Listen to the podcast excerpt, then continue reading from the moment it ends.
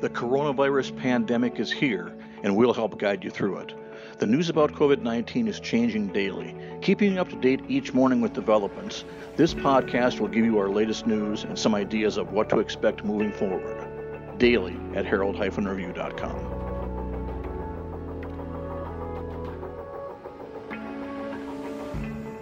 Hello, this is Analisa Trofimuk, a government reporter with the Herald and Review. Happy Friday. Hopefully, you all had a great week. I have several local updates for you in today's podcast, including reporting from Garrett Karsten on how Decatur businesses are adapting to new curbside rules. I wrote a story on how some central Illinois residents are having a tough time with being unemployed during the pandemic. Editor Allison Petty has a development regarding COVID 19 and a Mueller facility. At the very end of this podcast, you will hear the latest Macon County and state case numbers. All of the reporting mentioned today can be found in the print edition of the Herald and Review and online at herald-review.com. Today's resource highlight relates to Garrett's story on curbside pickup. City manager Scott Wrighton mentioned during one of the city's informational videos this week that business owners who are trying to establish curbside pickup can work with city staff in doing so. Wrighton said several businesses had already reached out to the city for help establishing pickup lanes with signage and cones, and that those with similar needs should contact the city's Public Works Department at 217 875 4820. So, as I mentioned, Garrett spoke with local business owners to see how they are doing with serving their customers with curbside delivery. The modified stay at home rules that kicked in statewide last week allows for retail stores previously deemed non essential to reopen for curbside pickup and delivery. Previously, only core businesses were allowed to operate, part of an effort by the Pritzker administration to contain the coronavirus spread. Garrett spoke with Cindy Dedrick, owner of Shop on Main, Lori Barrett, owner of The Secret Garden on West El Dorado Street, all Things Beautiful owner Cheryl Threewitt, Larry Haubner, owner of Old Book Barn in Forsyth, and others to see how business has been going. You can read Garrett's full story on our website. Also, in today's Herald and Review print edition is a story about how Central Illinois residents are wrestling with the unemployment process. The article focuses primarily on Ed Lozano, owner of Apache Graphics Studios in Decatur, whose main source of income comes from creating art at large gatherings like Decatur Celebration and University of Illinois sporting events. Lozano is a multi talented artist and a main contributor in Decatur Celebration. Officials announced last month the three day August Street Festival would be canceled this year for the first time in 34 years. Lozano said the process to apply for unemployment is frustrating, and you can read more about his experiences along with those of Amber Renfro, owner of the Little Salon in Mount Zion.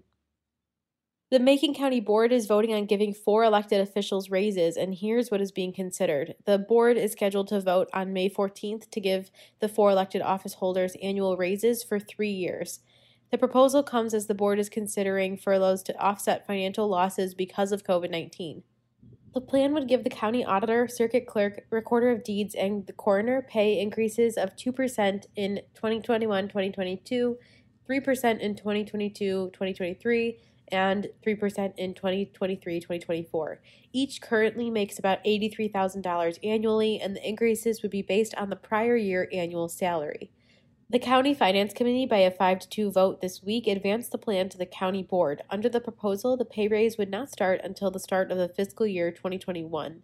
The item was on the agenda because office holder salary adjustments have to be considered under state law 180 days before an election. All four seats are on the November ballot. In this article, you'll hear from Board Chairman Kevin Greenfield, who voted against the measure, and Macon County Democratic Party Chair Laura Zimmerman. Editor Allison Petty reported yesterday Mueller Water Products said it is temporarily closing its plant and foundry in Decatur after a very limited number of employees tested positive for COVID 19. The facilities would be closed Wednesday through Sunday for deep cleaning and sanitizing as a precaution.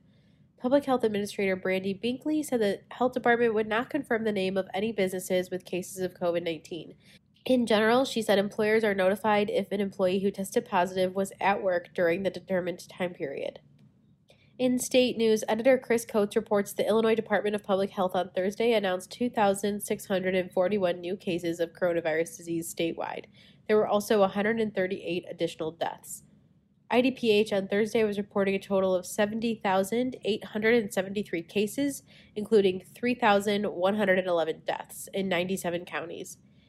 There were 17,783 tests results reported in the last 24 hours, meaning the positivity rate for those tested in that span was about 15%.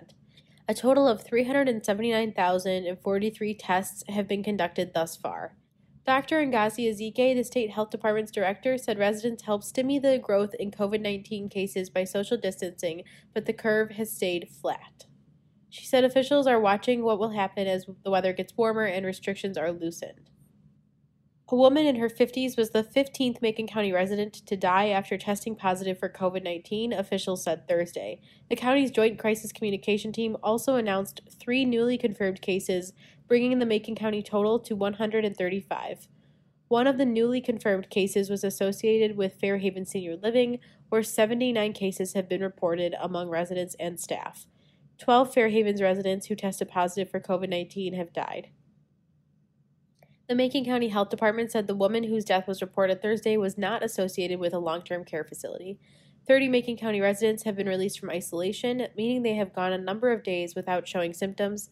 An additional 84 people are recovering in home isolation, and six patients are hospitalized. So that concludes today's podcast. I hope you all have a great day and you enjoy your weekend. Thank you so much for listening, and I will see you tomorrow.